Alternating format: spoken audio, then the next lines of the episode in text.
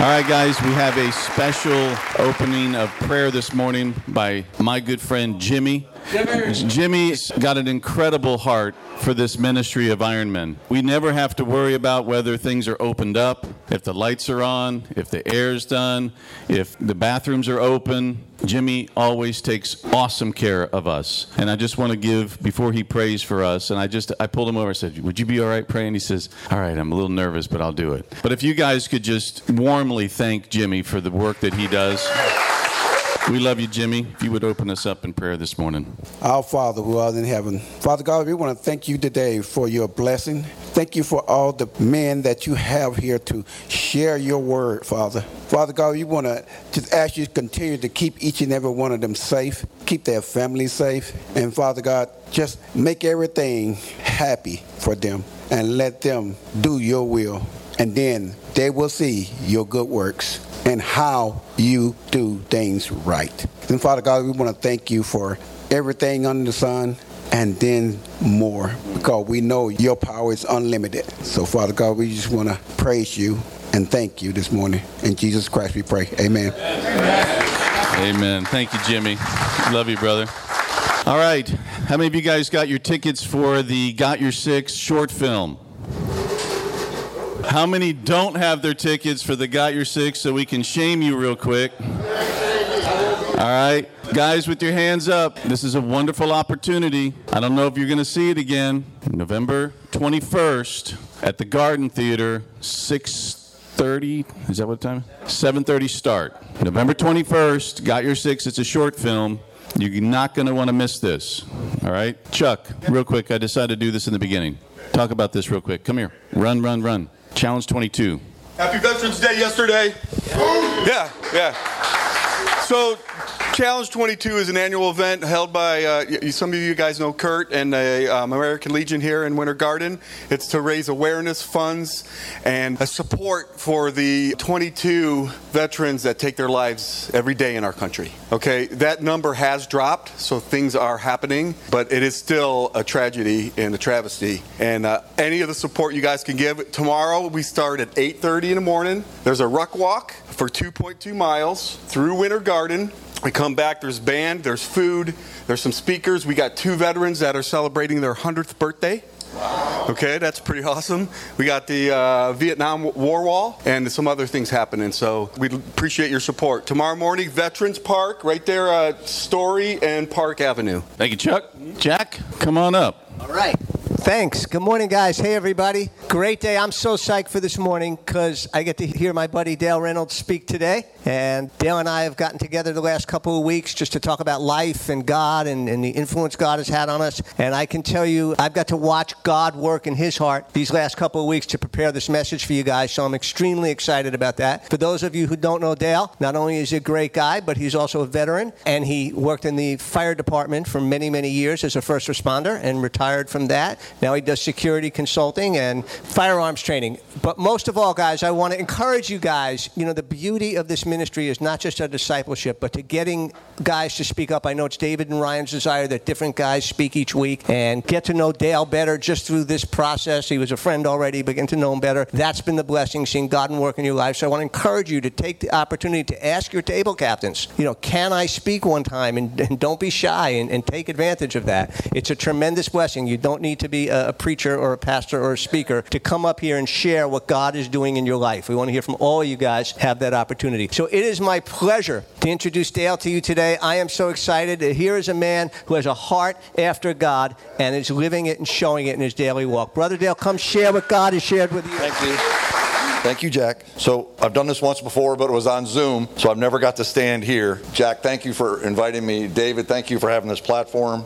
I'm going to set a timer because I can run off at the mouth for a long time. If I can figure out how to set a timer on this thing, I'll be all set. So when I walked in, Tom was very gracious, was being very supportive, and I was telling him a story about when I was a bomb tech. I was always nervous until they got me in the suit. So I was standing here this morning, I was a lot of nervous energy, and Tom says, stop worrying, you're wearing all the armor of God. I'm like, cool, Tom, thank you very much. let's press forward. So when we started Iron Man this year, we were reading a different book. The second half, we're reading this book. I think we're in chapter twelve, and it's Avoiding Destructive Behavior. So because destructive behavior and sin separates us from God. When I heard at the American Legion talk about suicide, that's the next line in my notes, which this whole process, getting Jack to invite me to do this, it has, God has been speaking to me since Jack asked me to do this. And then he comes up and talks about, you know, the veterans and suicide, and it's the next line in my thing. So if you're practicing destructive behavior or you're not focusing on God, sin separates us from God. And that sin causes despair, causes a loss of hope, loss of faith. So we need to turn our lives back towards God so we do have the ability to avoid destructive behavior. I came up with a way or a thought, you know, to help everyone avoid destructive behavior. And I think it's if we run towards God and away from destructive behavior, it'll be easier for us to sin less, avoid destructive behavior more. And how this all came to me is about two weeks before Jack asked me to speak, I was out walking the dog. And when I started walking the dog, I had this overwhelming thought about the Prayer of Jabez. And I saw this years ago, and I've prayed this, and I've worked at this. And all your table captains have a link to a video of about a guy named Bruce Wilkinson explaining the Prayer of Jabez. So table captains, get that out to your guys and let people have the ability to watch that video. It was overwhelmingly on me to think about that. And I thought to myself, I'd really love to have the ability to come and talk to you guys about the Prayer of Jabez, but I didn't know at what context I'd get to do that. So the next Friday, I come in here, I see Jack. Hey, Jack, how you doing? He says, Dale, how would you like to talk about this subject this month? I'm like, yeah, I'd love that. It'd be great. So uh, I said, but I'm not going to do it unless you and I can meet. And if you want a mentor to teach you how to speak or to teach you how to put an outline together, go sit with Jack. Great mentor, great energy, so positive, so supportive. So I said, Jack, I want to meet with you before I do this. He goes, cool, we'll do that. So I went and met with Jack, and we talked, and we were writing notes, and we we're writing an outline. And I left that meeting, and I'm thinking to myself, how do I mesh avoiding destructive behavior and the Prayer of Jabez together? And I'm like, I have no idea how this is going to work. Well, I know I'm going to meet with Jack the Wednesday before I come up here and speak to you guys on a Friday, and I know I've got to get this together. I wake up one morning, I say a prayer. I said, God, help me to use your words, not mine. Help me to write this down. So I put pen to paper, and it just flowed, four pages of notes, and it just flowed and flowed and flowed, and I'm like, that was so cool. Uh, I got to the point where I wanted to talk about sin, and I wanted to talk about the fact that as you rush towards God, Satan is real, and Satan's going to come on you, and Satan's going to try and pull you down, because he don't want to give up any of his soldiers either. He likes you doing sin. He likes you participating in destructive behavior. So I wanted to come up with something funny or something, you know, to lighten up the mood a little bit, or to make me laugh at least. So I'm sitting there in my chair, and I put my pen down, and I thought, no one ever promised anybody this was going to be easy. No one promised anybody a rose garden. So I went, well, I should probably know who that lady was that sang this. So I got on Google, looked it up. nineteen seventy-three, Lynn Anderson. No one promised anybody a rose garden. No one promised you a rose garden. So I sat and listened to it. And I thought to myself, if I can find something from nineteen seventy-three, I can probably find a video of Bruce Wilkinson explaining the Jabez prayer.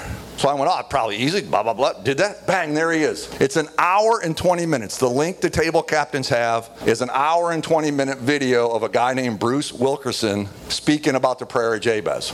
Now, you can go and you can look this up and you can hear different people speak about it. But I like how this guy explains it. I don't know this guy, but I guarantee that everything he talks about, and the Prayer of Jabez has four parts. The first part is, God, please bless me a lot. And he talks about how uncomfortable it would be for people to get up in front of a crowd if you invited someone to come up and say a prayer. And they started the prayer with, God, please bless me a lot. People in the audience would go, what? Why did you start out your prayer like that? And Bruce Wilkinson explains this much better than I can. So please take an hour and twenty minutes of your life and sit and watch this video. So the second part part of that prayer is, please expand my borders. You know, Old Testament farmers, the rocks that did their borders and did their property. So the second part of this prayer is, please expand my borders. But when Bruce Wilkinson explains this, he explains, please expand my ministry for you. And I see that here. I see that working here. Iron Men of God started with eight guys, nine guys on somebody's porch. Now it's this room. Now it's two other satellite, right? Last year, Iron Men of God read a book and invited hundreds of people to a church, and hundreds of people showed up. It was amazing.